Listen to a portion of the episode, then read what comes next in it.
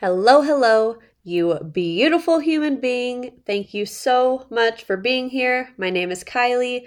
This is the shit they should have taught us. And the name speaks for itself because I'm sure we can all relate to thinking back to high school, thinking to where we are now, and there's a lot of shit that's missing. There's a lot of shit we should have learned that we're trying to figure out along the way. So here I am helping you to manage all of these things, figure out all of these things that we should have learned. And the first subject is mindset. This is a long one, people. This is a long one. This is going to have many, many parts. And today's episode is how you are the top priority. So, if I was to ask you, what the top priorities in your life were.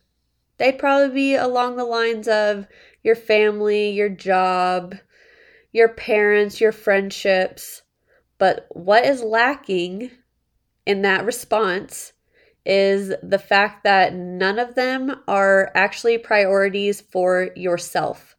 So I want you to think about your physical health, your mental health, the things you're consuming on a daily basis. Because at the end of the day, if you are not taking care of yourself, how are you expecting to take care of others to your full potential? Whenever you are solely focusing on the wants and needs of others, which can be very hard. Believe me, I'm a mom, I'm a wife. I've been there. I'm there on a daily basis, basically it is hard to not put all the focus on everything else, but we are losing a part of ourselves that needs to be full to function properly whenever we do that.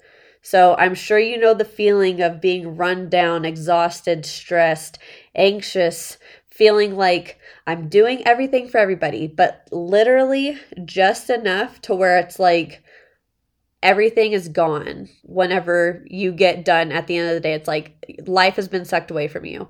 And that means you need to fill your tank. If you're starting to feel like that, know that your tank is low. And if you don't make the time to take the time for yourself, it's it's just going to keep going. It's going to keep piling up and sooner or later that feeling is going to lead to resentment depression, the things that we don't want. So take care of yourself. It doesn't take anything crazy to do a little self care each day for maybe 10, 20 minutes max. You can read a book, write in your journal, go for a walk, get out in nature, call a friend, do something that fills your cup. And before you know it, you will be able to give more than ever before. And don't forget, to take care of your mind, to take care of your body, to take care of your soul always. And go kick some ass.